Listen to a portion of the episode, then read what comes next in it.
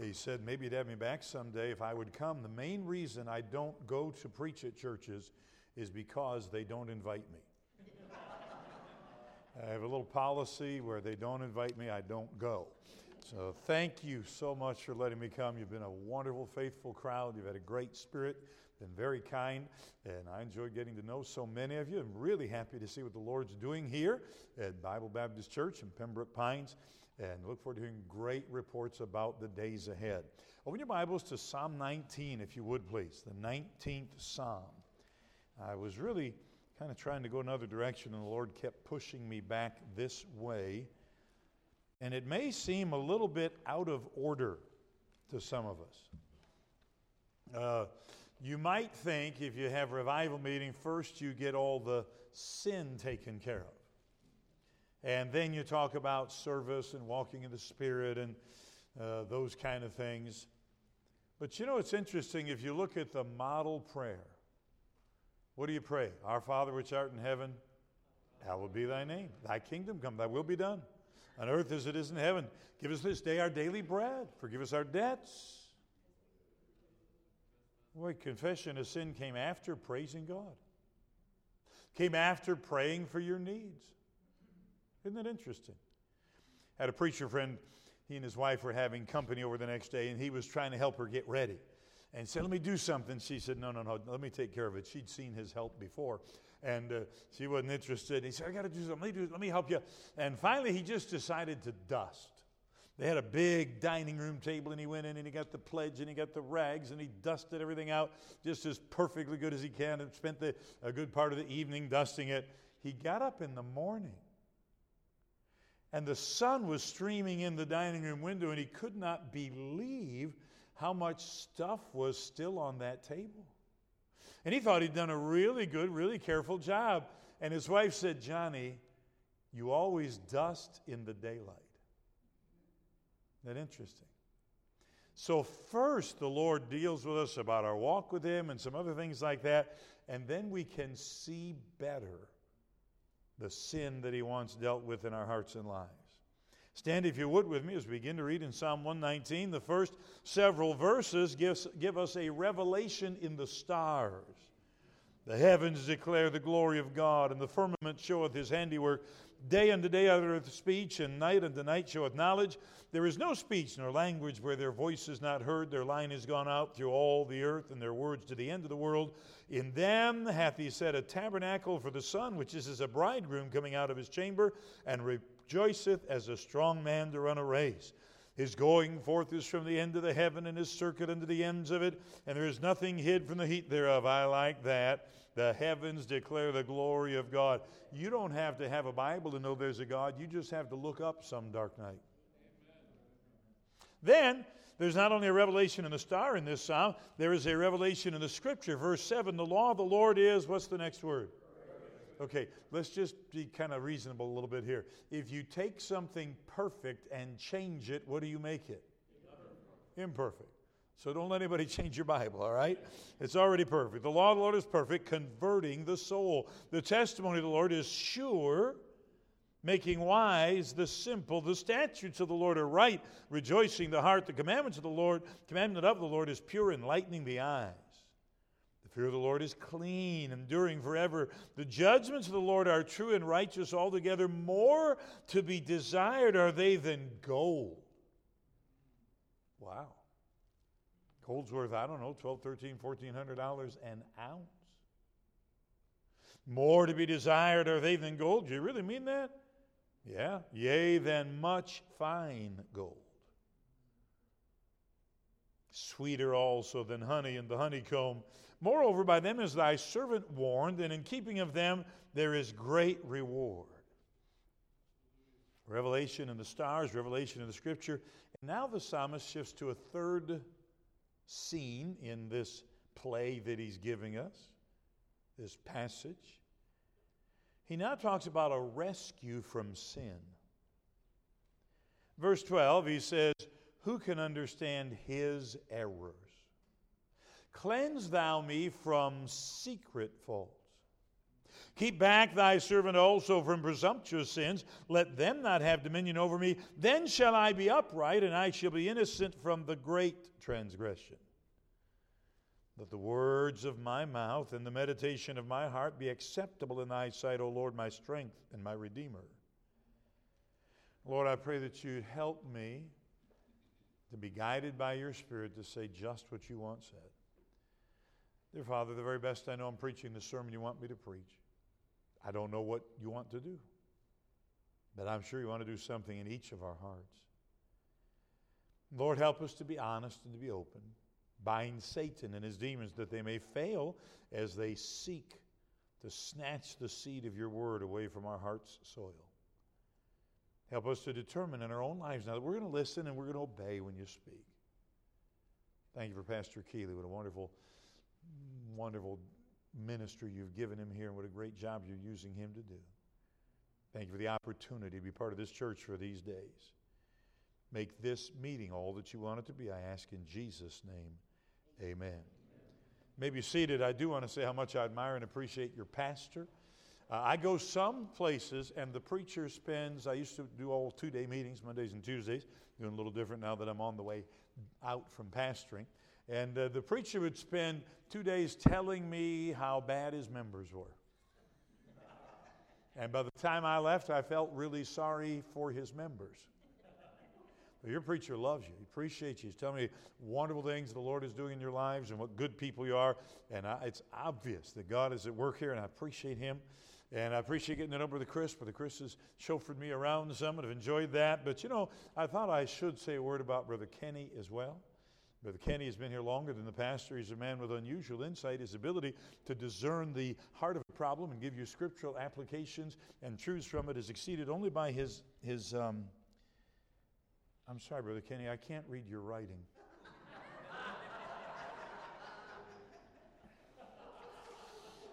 I hope I still get the $10. Had a good lunch with Brother Kenny and Brother Chris today. Enjoyed it very much. I was reading this passage in my devotions a while back, and I, I read that phrase that said, Keep back thy servant also from presumptuous sins. Then shall I be upright, and I shall be innocent from the great transgression. Now, that word great transgression, or that term, attracted my attention. Because I've heard people say, there's no such thing as big sin and little sin, all sin's the same with God. You ever anybody say that? Now, they may say it, but it ain't so. Because the Bible talks about a great transition, uh, transgression. I don't want to get real detailed on it. Great kind of means big. Transgression, that's kind of a sin. Now, don't tell me that jaywalking and murder are going to be the same at the judgment seat. Some sins in the Old Testament you got stoned for, some you just had to go outside the camp for a few days. The, the Bible tells us in the New Testament there is a sin not in the death. Your brother commits it, pray for him. If he commits a sin in the death, don't pray for him. Some sins you get killed for, even in the New Testament. And then I thought, I wonder what a presumptuous sin is, because if I could be kept back from a presumptuous sin, I'd be upright and I'd be innocent from the great transgression. So, notice first of all in our text that there are some degrees of sin. There are secret faults. The Bible talks about those who can understand his errors? Cleanse thou me from secret faults. Verse 12. When I first read that, I thought that meant my sins that I know about that you don't. But that's not what it means. Because it says, who can understand his errors? Not me understanding your errors, me understanding my errors. You know what it means? It means a sin that I am committing that I don't even know is a sin. I went to Bob Jones Academy when I was 15 years old to get out of high school a year early. My mother only had one sister, nine years younger than her. My aunt had gone down there uh, to, to meet a guy because she she had already graduated and was working, but she hadn't met anybody. So she went down there. And, and when she was 29 years old, she married a 49 year old man named Ralph Clough. They stayed married forever till he was 80 some and died, and uh, they had three children, enjoyed each other. He, was a little different. Uncle Ralph was go, Every 20 seconds. And I was talking to a girl one night after supper at Bob Jones, 15 years old, and Uncle Ralph saw me and went, Young men are not permitted to speak to young ladies after 6 o'clock. I thought, this guy's pretty cool. He's making fun of how strict they are here. Because obviously there couldn't be any rule like that. And I laughed, and he said, Young men are not permitted to talk to young ladies after 6 o'clock. I thought, well, you like the joke? He's telling it again. I found out there was a rule. In the handbook I was supposed to have read that it said young men couldn't talk to young ladies after 6 o'clock let's say at an approved place and on a chaperone date. Now, I didn't know I was breaking the rule, but I was breaking the rule. Some things, see, people say all the time, well, I don't see what's wrong with. Hey, guess what? Doesn't matter what you see, matters what God says. And so there's secret sins. And then the Bible talks about presumptuous sins. And I wondered what they were. I'm going to come back to them in a minute. And then, then it talks about sins that have dominion over you. Sin starts out as our servant and becomes our master. I heard a story about a man that had a pet python, named it Sam. And he would, he would say, Sam, come out of the cage. And Sam, the python, would come and he'd wrap himself around the man's body and he'd stand there, kind of a sideshow in a circus deal. And then he'd say, Sam, go back in your cage. And the python would go back in the cage. Now, you know about those pythons. You get some of them down in this part of the world and they can kill you. And one day, he always dressed up real fancy. One day, the, the snake came out, and the man didn't know it, but the back had come off of his tie tack. And the snake went around it, turned the tie over, and that pin was poking the snake's belly. Sam, out of your cage. It wrapped and wrapped around. And the python got irritated by that, began to constrict the man. Sam, go back in your cage. Sam, go back, Sam. The people heard the bones crack as the python squeezed the man. What happened? He'd been the master for a long time, but he wasn't the master now. Nobody, we have a housing minister at our church for men coming off drugs and alcohol, 25 to 30 men at any given time. Not one of them said, I would like to become a drug addict. All of them said, I can handle it. I can stop anytime I want. One time won't hurt. It, uh, I'm never going to become like those people over there. My dad ran the mission in Detroit. I told you. And, and not one person there said, I would love to be an alcoholic. Presumptuous sin, and then it had dominion over them. And then the Bible talks about the third degree of sin. It said it led them to the great transgression. Got him in really bad trouble. And I thought, well, I wonder what a presumptuous sin is because if I can keep away from a presumptuous sin, I won't go into the great transgression. So I read the commentaries and I found no help. So I was reduced to looking at the Bible.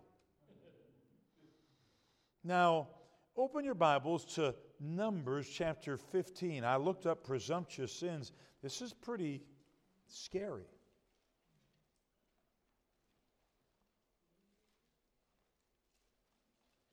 Verse 28 the priest shall make an atonement for the soul that sinneth ignorantly.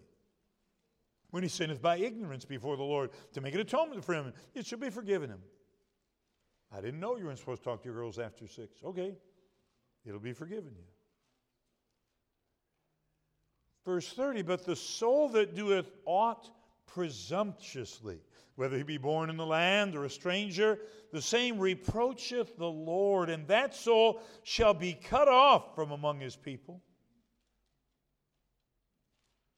Because he hath despised the word of the Lord and hath broken his commandment, that soul shall utterly be cut off. His iniquity shall be upon I had a teacher when I was in college who was an Arminian. He thought you could lose your salvation. He was fond of telling you that in the law there was no offering for a presumptuous sin. His implication was, and it seems to say in these verses, if you know it's wrong and you do it anyway, you're done. Now, can I tell you, if that's true, then I'm not saved. If that's true, you're not saved. I could ask you to raise your hand if you've never done anything wrong that you knew was wrong when you did it, and anybody raised their hand would be doing something wrong then. Lying. I thought, wow. I wonder what that means. Does it mean that in the Old Testament, anybody who ever did anything wrong, they knew was wrong when they did it, died and went to hell? Moses smote a rock. He was supposed to speak to it. He didn't go into the promised land, but I'm pretty sure Moses is in heaven. And then I thought, I wonder if I can think of anybody that committed a presumptuous sin, and I wonder what happened to them and how God dealt with them. And I thought of this guy that was a, a leader. And it was time, the Bible says, when kings do battle but he tarried still at Jerusalem. He knew he was supposed to fight, and he was going to go later. He wasn't skipping the battle. He just tarried. He's just going to wait a little while. And while he waits, he sees a woman taking a bath on the top of her house, his house higher than hers. She's real pretty.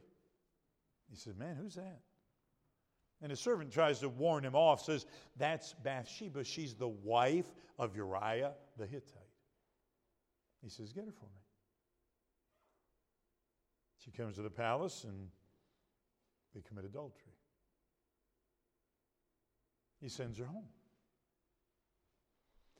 A little while later, she gets a message that says, uh, We got a problem. I got a baby on the way, and my husband's off fighting in the battle. Oh, he says, I can take care of that. Brings her husband Uriah home and asks him how the battle's going, but it's all just a sham, a pretense. And then he sends Uriah home. He, he says, Go on home, enjoy the night. And Uriah never goes home. He stays out in the steps, the doorway of the king's house. And they tell David the next day, You may just want to know Uriah never went home last night.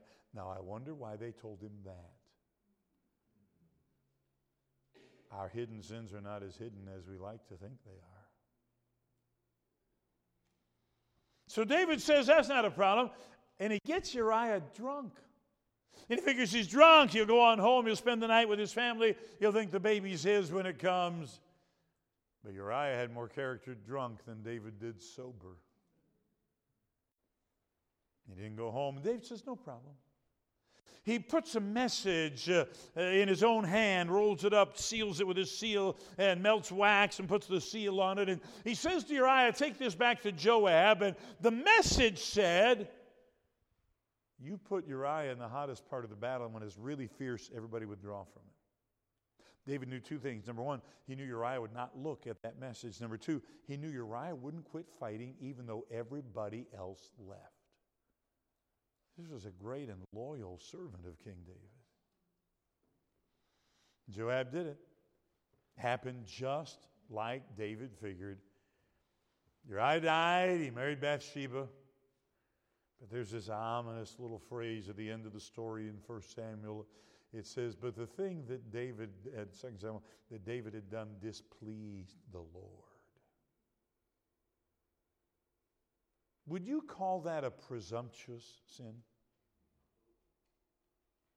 Anybody think, no, that was just kind of a secret sin? He didn't know it was wrong?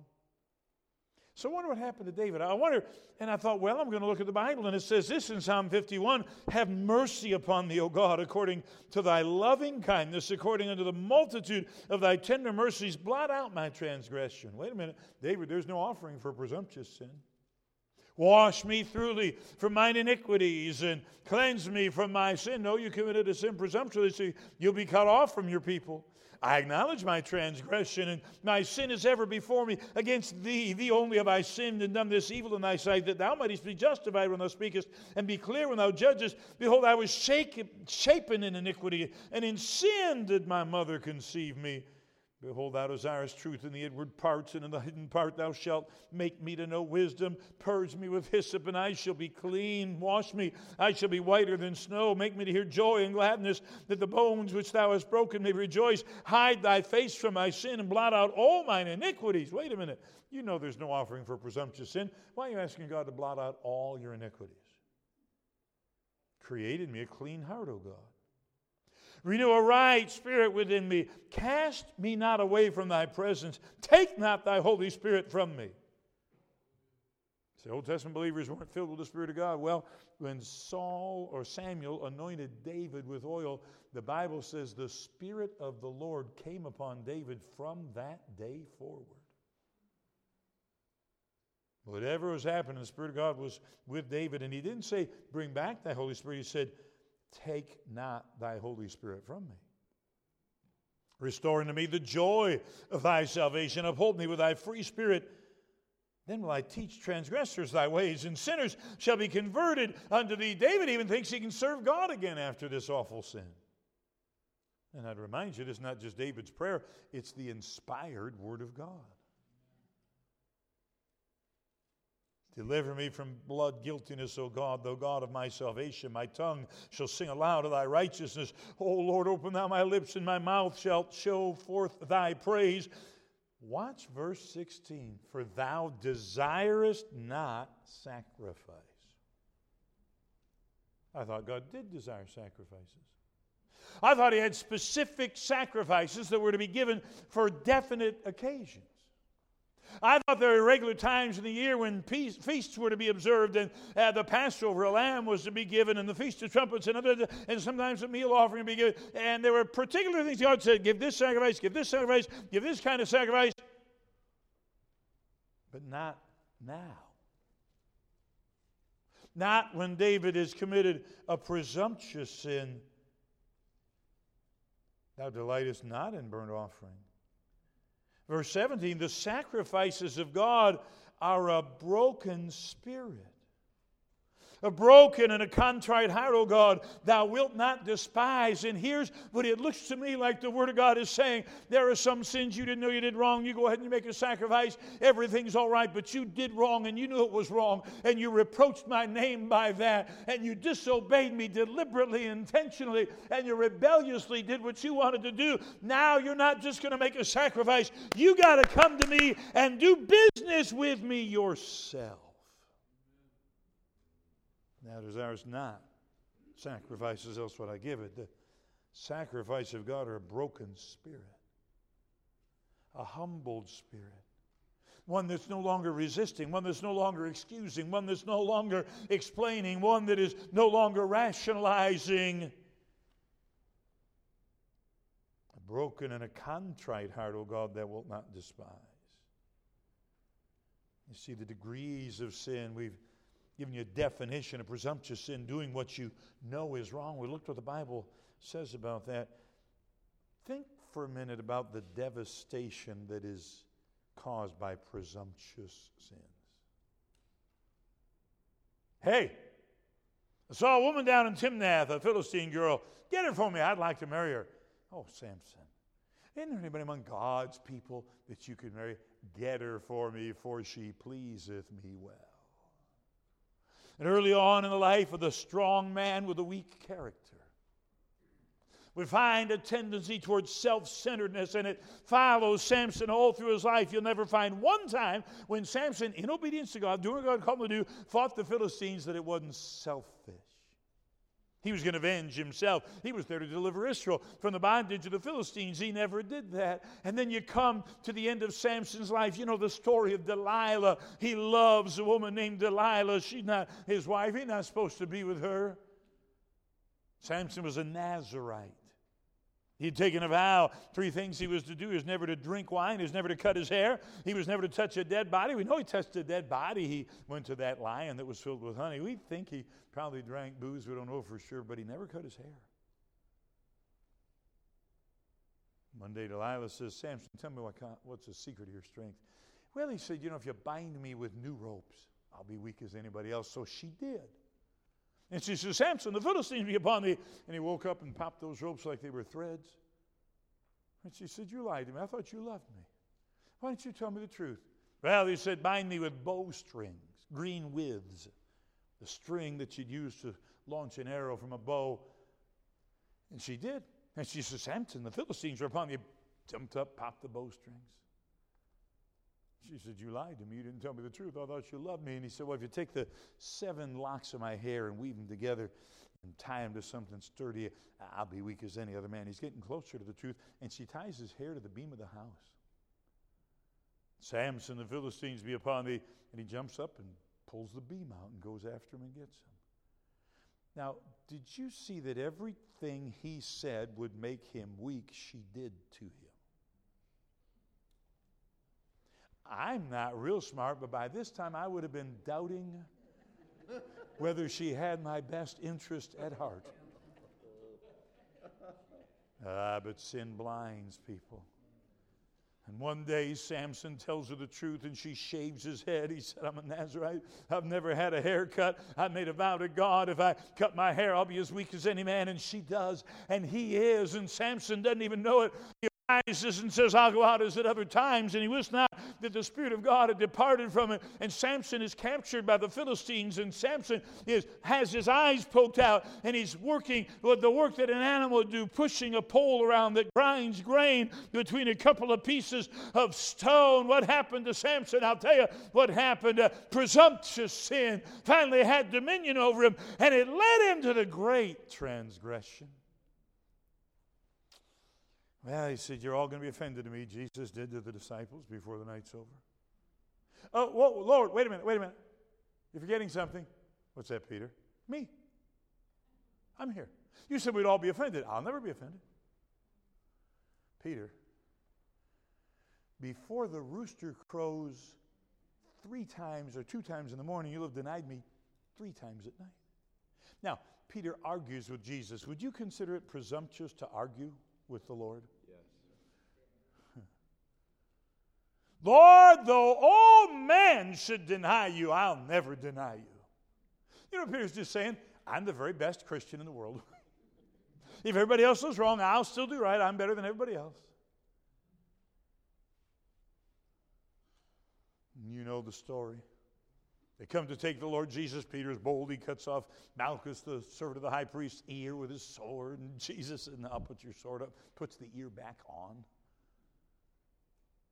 Peter's watching from the distance the trial of Jesus, and the little girl comes and says, You're with him, aren't you? No, no, no, I, I don't. No. Little lady, I know you are. Your speech sounds like that. No, no, I don't know who he is.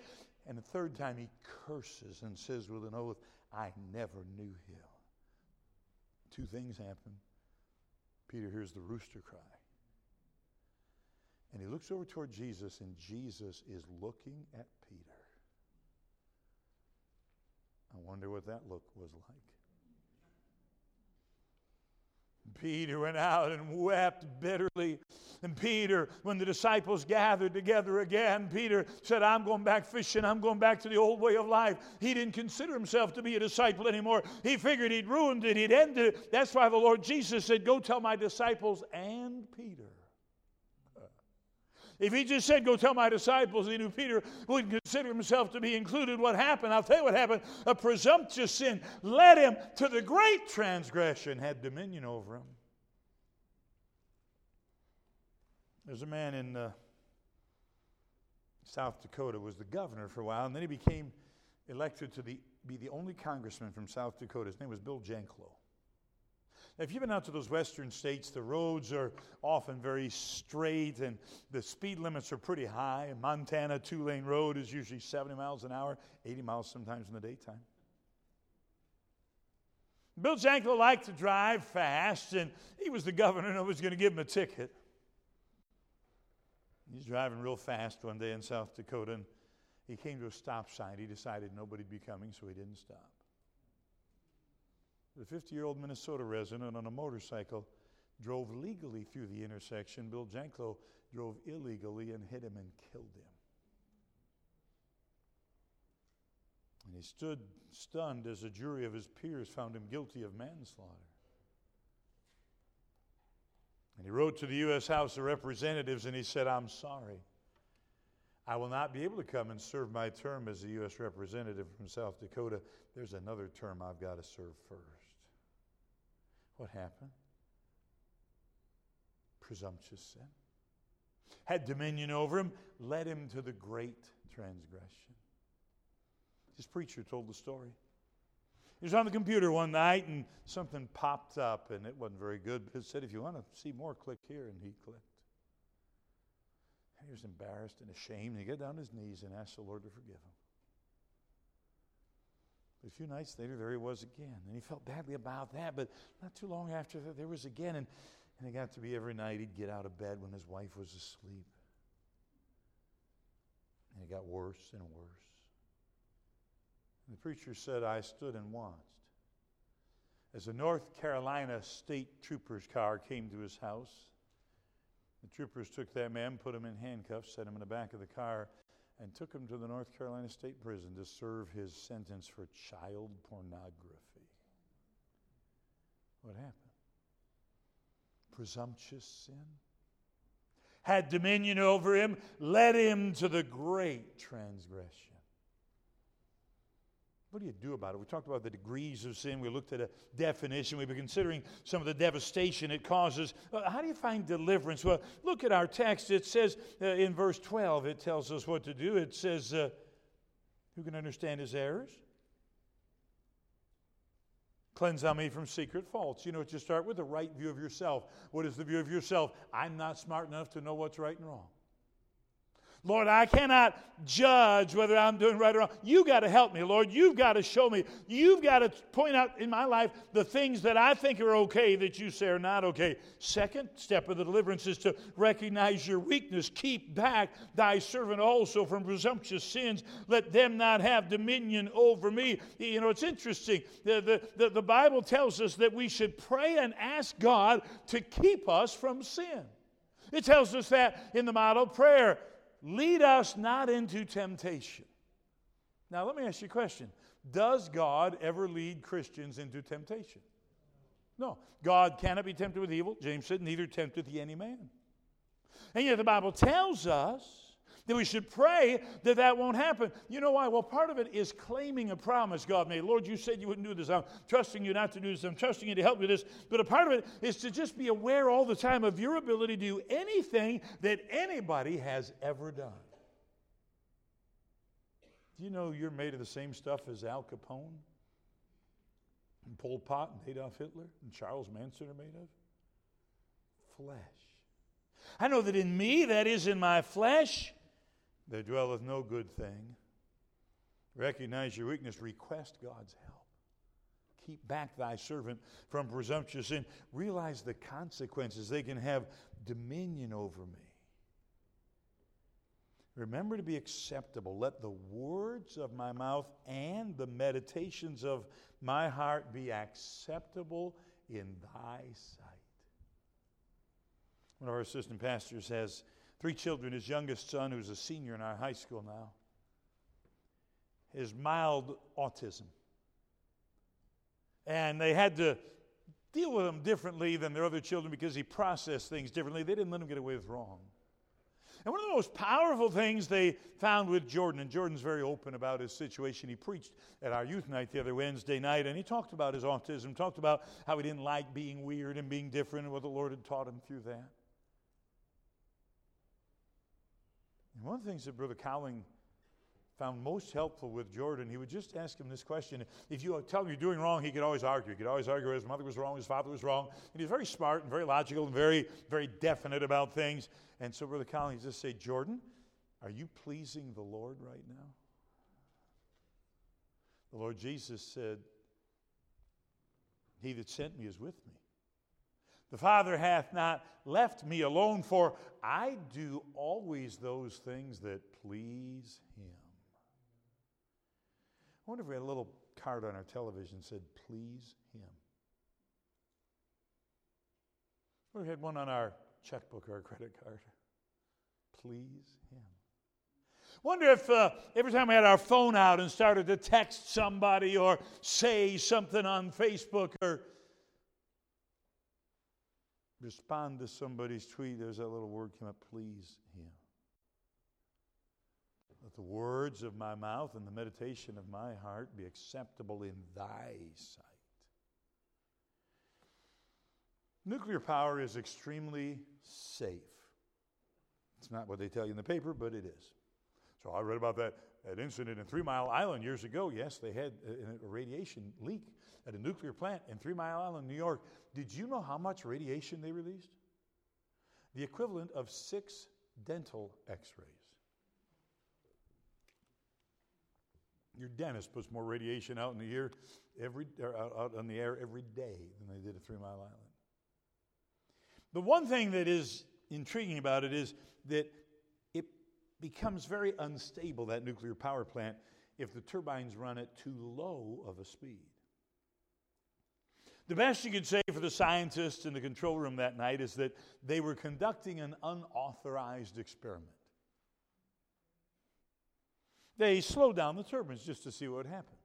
There had been all kind of fail safes and protections built into the system, and sure enough, a voice came out over the computer said, "Dangerous, caution, go no further." So they manually overrode it, and they slowed it down some more. And it came out again, "Dangerous, caution, go no further," and they overrode that. And it came out again, and it said, "Dangerous, caution, go no further." If I remember the story correctly, six times they ignored the warning. They slowed down the turbines. And you'll understand how serious was their offense when I tell you that the scientists were Russian scientists. And the nuclear power plant they experimented with was in Chernobyl. And they caused the greatest nuclear incident and the largest industrial accident in the history of the world. Now, here's what I need to think about. I want you to think about. I wonder how many times the Spirit of God has said to us, caution, dangerous, go no further. Keep back thy servant from presumptuous sins. I didn't give you a list tonight. I didn't tell you all the things that you could be doing that are wrong. Because if I had a list and I missed your sin, you'd think you're okay. But God knows, and God's Spirit knows, and He'll tell you. Heavenly Father, would you please speak to my heart and to all of our hearts? Those areas where we know what we do does not please you, but we have done so anyway. And help us to see that if we continue, they'll have dominion over us and they'll lead us to the great transgression but that if we'll ask your guidance and your help, depend on your power and your grace, we can be kept back from presumptuous sins and be innocent of the great transgression. Heads are bowed, eyes are closed. I don't know what's going on in your life right now. But if you're like me, my tendency is to find some reason that this really isn't about me. My sin's just little. It's nothing that would cause my marriage to end or disqualify me from service for God or keep me from my position in the church. It's way smaller than other people's sins I know about. That's, that's how I am. I asked you a question about Peter. I said, Would you say that it's presumptuous to argue with God. I wonder how many of us are tempted to do that. I say, you know what? There's something in my life needs to be dealt with. The Spirit of God has made it clear. And I'm not going to argue with God. I'm going to obey God. Would you do that tonight? If you will, would you do something real unusual? Would you get up out of your seat right now? come to the altar, find a place to do business with God. Don't wait to see what somebody else is going to do. Just act obediently to the Spirit of God. Don't presume, don't rationalize, don't think about what somebody else might do, just act obediently.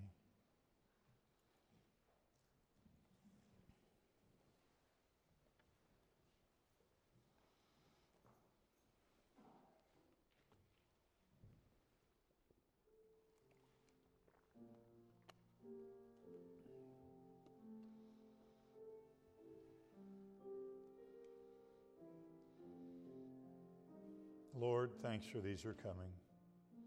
Continue to work in our hearts, draw us to yourself, we ask in Jesus' name. Amen. Those of you out